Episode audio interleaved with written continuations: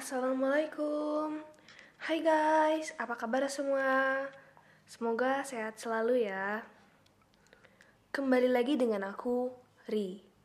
Hari ini, aku mau menceritakan novel yang berjudul Air Mata Cinta karya Shaini Minka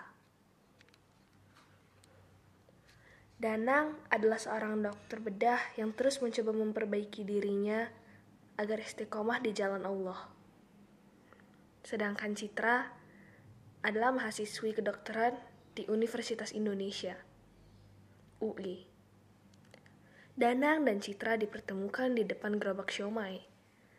Saat itu, Citra baru pulang dari pengajian di rumah Zahra. Karena tak tahan dengan kerudungnya, Citra pun melepas di depan gerobak siomay. Danang yang melihat itu langsung memberi nasihat kepada Citra tentang pentingnya dan kewajiban perempuan untuk menggunakan hijab. Pada saat itu, Citra membenci Danang karena Citra tidak suka dinasihatin. Hingga di lain waktu, mereka bertemu lagi di sebuah rumah sakit tempat Danang bekerja. Saat itu, Citra sedang mengantar teman kos-kosannya yang keracunan akibat meminum obat serangga.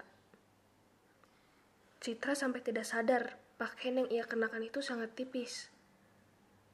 Karena jam sudah menunjukkan pukul 2 malam, Danang memutuskan untuk mengantar Citra. Danang menyadari kesalahannya. Sebab ia satu mobil dengan wanita yang bukan mahramnya. Dan sejak saat itu, Danang telah menaruh perasaan pada Citra. Ternyata, tak berapa lama kemudian, Citra dan Danang bertemu lagi di halaman rumah sakit tempat Danang bekerja. Saat itu, Citra sedang dipaksa oleh pacarnya, Dion, untuk mengikuti hawa nafsu Dion. Danang yang melihat hal itu langsung menghajar Dion. Sebetulnya Danang benar-benar sudah cinta pada Citra.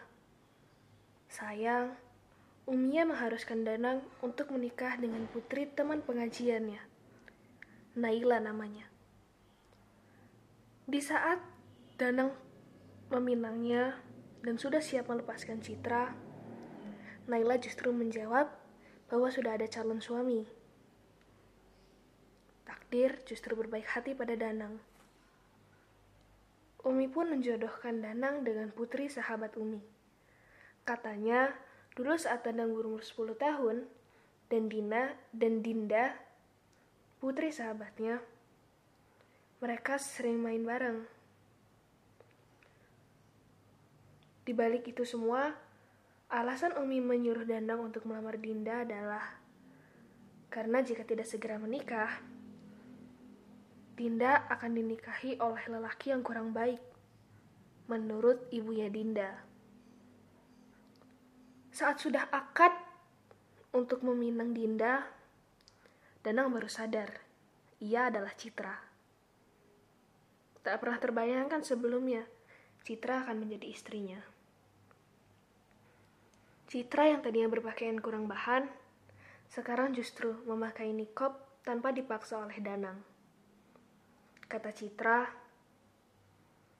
ia memakai nikob karena pakai kerudung aja banyak yang mendoakan ia berpisah dengan Danang. Bahkan ada teman-teman fakultasnya yang sholatnya tidak khusyuk karena terbayang-bayang akan wajahnya Citra. Enam bulan mengarungi suka duka rumah tangga. Ada banyak kejadian, salah satunya dengan kehadiran Reni seseorang yang mencintai Danang di masa lalu. Namun Danang tidak mencintai Reni. Semua kesalahpahaman itu bisa berakhir dengan baik.